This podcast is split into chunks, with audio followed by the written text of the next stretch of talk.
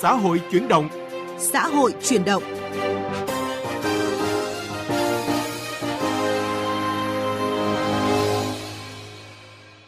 Các biên tập viên Minh Khánh và Bá Toàn kính chào quý vị thính giả đang nghe chương trình Xã hội chuyển động. Mời quý vị đến với những nội dung chính có trong chương trình hôm nay.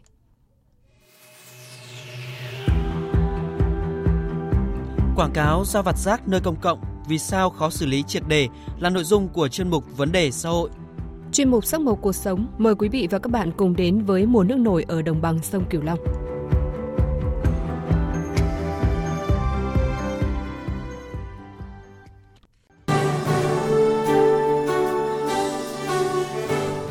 Vấn đề xã hội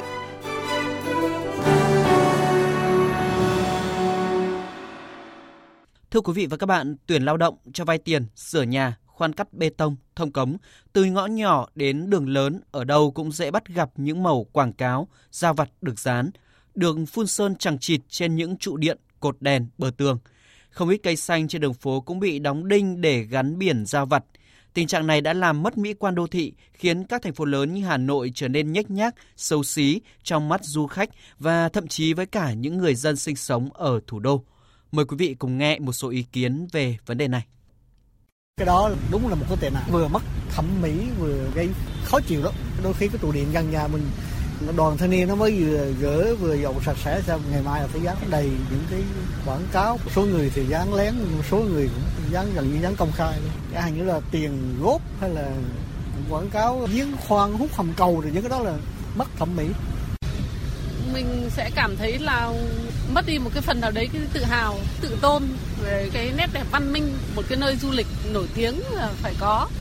Đa số là người ta tàn dán một đêm kiểu vẽ vời nó thành ra là nó xấu mỹ quan hết cả đường nhà này. Nhà nó đẹp thế quảng cáo cái vệ sinh với thông cống lung tung ờ, về mỗi cái ý thức của người Việt Nam mình là hơi kém. Cái uh, vấn đề quảng cáo vặt mà tại sao anh không lên báo đài? Bây giờ chúng ta phải có cái chế tài xử lý làm sao thật nghiêm minh. Phạt năm 10 triệu chưa ăn thua đâu chưa đủ đâu. Phải ông mạnh tay mới xử lý được cái trường hợp này Thưa quý vị, thưa các bạn, có thể thấy là tình trạng dán quảng cáo giao vặt lên các công trình công cộng đang là thực trạng diễn ra khá phổ biến tại các đô thị. Dù gây bức xúc, song khó giải quyết triệt đề, dù các địa phương cũng liên tục bố trí người kiểm tra xử phạt vi phạm kết hợp với các biện pháp tuyên truyền. Quảng cáo giao vặt rác nơi công cộng vì sao khó xử lý triệt đề? Phóng viên Ánh Tuyết phỏng vấn tiến sĩ Nguyễn Viết Chức, Phó chủ nhiệm Hội đồng Tư vấn Văn hóa Xã hội, Ủy ban Trung ương Mặt trận Tổ quốc Việt Nam về vấn đề này. Mời quý vị và các bạn cùng nghe. Thưa tiến sĩ Nguyễn Viết Chức, Hà Nội, thành phố Hồ Chí Minh và nhiều thành phố khác của nước ta thì đang là những cái điểm du lịch nổi tiếng, không chỉ với du khách trong nước mà cả khách quốc tế nữa. Rõ ràng những cái hình ảnh không đẹp từ rác quảng cáo giao vặt sẽ tạo nên những cái ấn tượng không tốt về văn hóa và con người Việt Nam thưa ông? Rõ ràng là như vậy nó sẽ là một điểm chờ đối với khách du lịch. Bởi vì muốn hay không muốn thủ đô Hà Nội, thành phố Hồ Chí Minh và rất nhiều địa phương khác nữa của Việt Nam là một trong những điểm đến rất là hấp dẫn của du khách quốc tế. Tuy nhiên thì chuyện giao thông thì khó khắc phục nhưng mà chuyện giao vặt thì đáng lý là có thể khắc phục được. Nhưng mà một số người đã quá ích kỷ vì cái chuyện mưu sinh của mình mà không nghĩ đến cộng đồng để ờ, xử lý cái hành vi quảng cáo giao vặt gây ảnh hưởng đến mỹ quan đô thị thì Nghị định số 28 2017 của Chính phủ đã đề ra cái mức xử phạt như sau. Người có sản phẩm, hàng hóa, dịch vụ quảng cáo bằng cách treo, đặt, dán, vẽ quảng cáo trên cột điện, trụ điện, cột tín hiệu giao thông và cây xanh nơi công cộng sẽ bị phạt từ 5 đến 10 triệu đồng người có sản phẩm hàng hóa dịch vụ được quảng cáo trên tờ rơi làm ảnh hưởng mỹ quan, trật tự an toàn giao thông xã hội sẽ bị phạt tiền từ 5 đến 10 triệu đồng. Phạt cảnh cáo hoặc phạt tiền từ 200 đến 500 nghìn đồng với hành vi phát tờ rơi quảng cáo làm ảnh hưởng mỹ quan, trật tự an toàn giao thông xã hội. Vâng ạ, có thể thấy là pháp luật đã có những cái quy định rất là rõ ràng và áp dụng cái mức phạt nghiêm khắc với hành vi xả rác quảng cáo nơi công cộng. Và thời gian qua thì chính quyền rồi là các lực lượng chức năng và người dân cũng đã áp dụng nhiều biện pháp để ngăn chặn, gỡ bỏ các cái quảng cáo giao vặt này. Nhưng mà thưa tiến sĩ Nguyễn Viết Trước ạ, vì sao chúng ta vẫn chưa xử lý triệt để được cái tình trạng này? Chưa xử lý được là bởi vì những cái người mà có nhu cầu quảng cáo giao vặt là quá lớn cái thứ hai là nhu cầu mưu sinh cũng phải nói là chia sẻ với họ là họ cũng không có cách nào để quảng cáo vì quảng cáo ở trên các phương tiện khác. Ừ, thì nó tốn kém hơn. Thì người ta cố tình tìm đến một cái quảng cáo rất là rẻ bằng cách là vi phạm pháp luật. Theo ông cái trách nhiệm chính trong việc à, phát hiện kiểm tra xử lý xử phạt cái rác quảng cáo giao vặt này thì uh, thuộc về cơ quan lực lượng nào? Và liệu là những cái lực lượng chức năng đó đã làm hết chức trách nhiệm vụ của mình trong cái lĩnh vực này hay chưa ạ? Tôi nghĩ rằng là các cơ quan chức năng là không biết bây giờ thế nào chứ cái thời tôi cũng làm hết sức đấy thậm à. chí là chủ tịch ủy ban nhân dân thành phố trực tiếp đi bóc những cái quảng cáo giao vặt đó rồi là quét vôi để xử lý cái đó để thể hiện cái tinh thần quyết tâm nhưng mà những cái người mà cố tình làm ấy, thì họ quá đông và hai nữa là cũng có thể rơi vào những cái tình trạng là họ không có công an việc làm gì nhiều lắm. Thế và họ có những cái việc nó quá là ờ, đơn giản nó thu nhập cũng không được nhiều nhưng vẫn phải quảng cáo. Theo quan điểm của tôi thì họ quảng cáo bằng điện thoại cho nên xử lý bằng cách xóa bỏ cái thời báo đó dứt khoát là phải chấm dứt cái thời báo đó Thế không vì lợi nhuận mà để cho nó làm hỏng cả một cái mỹ quan cũng như là hỏng cả một cái cuộc sống đang tốt lành của một thành phố. Vâng. Thực ra cơ quan văn hóa cũng phải có trách nhiệm, ừ. rồi công an, rồi các phường, xóm đều phải có trách nhiệm. Đặc biệt là những cán bộ của phường thì bởi vì là nó là sát nhất. Thế nhưng mà ừ, suy cho cùng cũng không có một cái cơ quan nào được giao một cái nhiệm vụ một cách cụ thể là sẽ giải quyết cái chuyện quảng cáo giao vặt thực sự là như vậy thế thì bây giờ phải giải quyết sao cho nó tốt thưa uh, tiến sĩ Nguyễn Viết trước ạ Trước đây thì cái việc à, truy theo số điện thoại để xử phạt rất khó do người quảng cáo sử dụng sim giác. Tuy nhiên thì hiện nay các nhà mạng đã siết chặt cái việc quản lý thuê bao điện thoại. Thì ông có nghĩ đây sẽ là cái điều kiện thuận lợi để có thể chặn những cái quảng cáo giao vặt trái phép? Tôi nghĩ rằng đây là rất là thuận lợi bởi vì chúng ta dứt khoát là phải chặn cái phim rác và cái thứ hai nữa là sim rác mà còn tồn tại thì còn quấy nhiễu cái đời sống riêng tư của rất nhiều người chứ không phải chỉ có quảng cáo giao vặt. Ừ. Thế sim rác đã hết rồi mà còn cố tình quảng cáo giao vặt thì dứt khoát là phải phải chấm dứt cái hợp đồng thuê bao đó thì như thế thì mới được.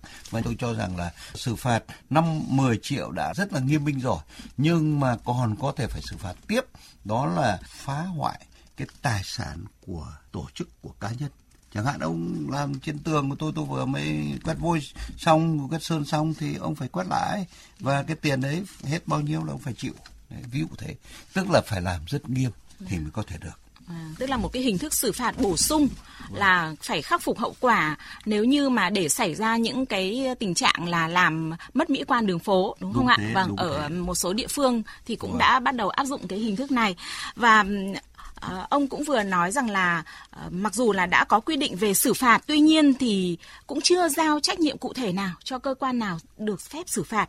Vậy thì theo ý kiến của ông ạ, thì cần phải quy định cơ quan nào được phép xử phạt về cái lĩnh vực này và các cái cơ quan như là lực lượng công an, chính quyền địa phương và các công ty cung cấp dịch vụ viễn thông thì cần có cái sự phối hợp như thế nào trong việc xử phạt hoặc là ngăn chặn những cái thuê bao mà vi phạm cái việc quảng cáo giao vặt trái phép?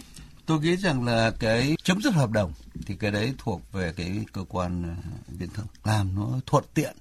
Thế còn xử phạt thì phải là công an tôi nghĩ rằng chỉ có công an là những người mà có thể có đủ cái trình độ cũng như là cái niềm tin trong cái chuyện xử phạt. Và vai trò chính quyền địa phương thì phải phối hợp với lực lượng công an để xử lý một cách bài bản chứ không phải là xử lý một cách tùy tiện.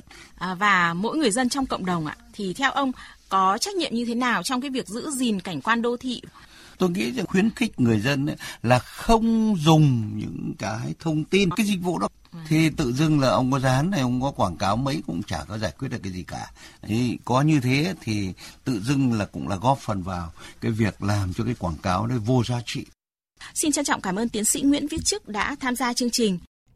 Thưa quý vị, thưa các bạn, có thể khẳng định rằng không khó để xóa bỏ ngăn chặn nạn quảng cáo giao vặt sai quy định nếu như vấn đề này được chính quyền các địa phương cũng như các lực lượng chức năng quan tâm đúng mức và các giải pháp được triển khai một cách đồng bộ quyết liệt và kiên trì.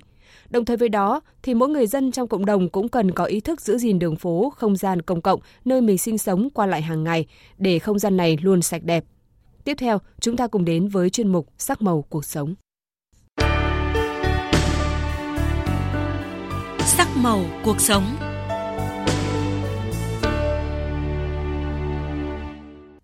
Thưa quý vị và các bạn, các tỉnh đồng bằng sông Cửu Long đang vào mùa nước nổi. Nước từ sông Mekong đổ về không chỉ thau chua, rửa phèn, vệ sinh đồng ruộng, bồi đắp phù sa mà còn đem lại nguồn tôm cá dồi dào, mang lại hiệu quả kinh tế cao.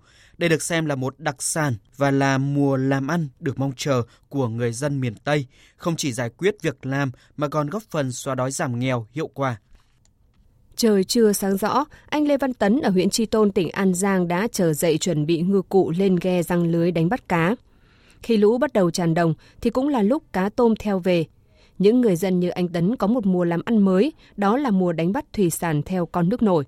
Anh Tấn cho biết, tranh thủ tận dụng vài tháng của mùa nước nổi, từ tờ mờ sáng đến khi chiều tối, anh đều ở trên ghe để khai thác cá tôm, đặc biệt nhất là cá linh, sản phẩm đặc sản của mùa lũ.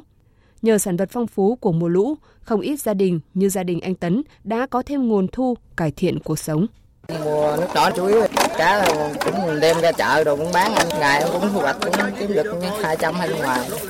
Mùa nước nổi ở đồng bằng sông Cửu Long thường bắt đầu từ tháng 8 và kéo dài cho tới tháng 11. Năm nay do nhiều nguyên nhân, nước lũ không về nhiều như mọi năm.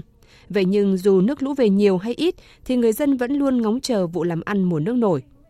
Ông Nguyễn Văn Dương ở huyện Hồng Ngự, tỉnh Đồng Tháp cho biết, có những ngày trúng mánh, ông đánh bắt được khoảng 10 kg thủy sản các loại, thu về vài trăm nghìn đồng. Thì cái thu nhập nó cũng khá ổn định, giải quyết được cái lực lượng lao động và bên cạnh đó thì cái lượng tiêu thụ nó cũng nhanh thì là nói chung là phục vụ các cái tỉnh lân cận của đồng bằng sông Cửu Long. Ngoài khai thác thủy sản, lượng phù sa màu mỡ trong mùa nước nổi cũng là điều kiện tốt để nhiều hộ dân triển khai nuôi cá, nuôi lươn trên ruộng, thay thế cho việc trồng lúa vụ ba gặp nhiều rủi ro. Các mô hình nuôi thủy sản mùa lũ không chỉ giúp người dân tiết kiệm chi phí nhờ tận dụng được nguồn thức ăn dồi dào mà còn mang lại thu nhập cao, giúp người dân xóa đói giảm nghèo, cải thiện cuộc sống. Nuôi cá trên ruộng lúa nó có nhiều cái lợi. Cái thứ nhất là nó ít tốn kém cái chi phí. Cái thứ hai nữa đó cắt đi cái mầm móng sâu bệnh. Tới khi làm lúa đông xuân đó thì người dân sẽ bỏ được cái khâu làm đất thì mùa nước thì thức ăn do lương thì mình bắt ốc bù vàng với cá tạp rồi đó mình ra đồng bắt mình ra thức ăn nó rẻ lợi nhuận nhiều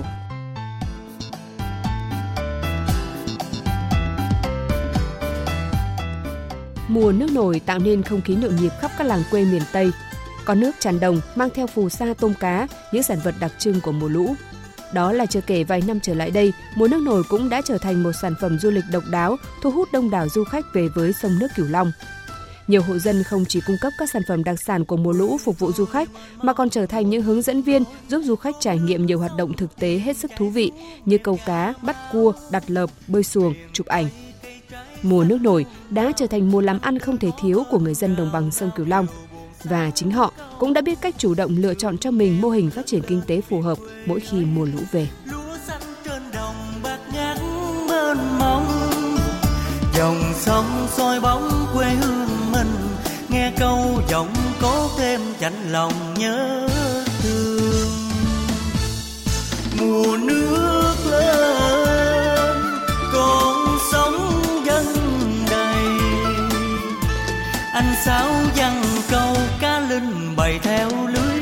Điên điện bông vàng em hái tận đồng xa. Bông xuống trời mưa, trổ bông trắng trên đồng. Canh chua đồng ngoài nấu, mà thơm ngọt giọng phù Nội dung vừa rồi cũng đã kết thúc chương trình xã hội chuyển động hôm nay. Biên tập viên Bá Toàn và Minh Khánh xin chào tạm biệt. Hẹn gặp lại quý vị và các bạn trong các chương trình sau.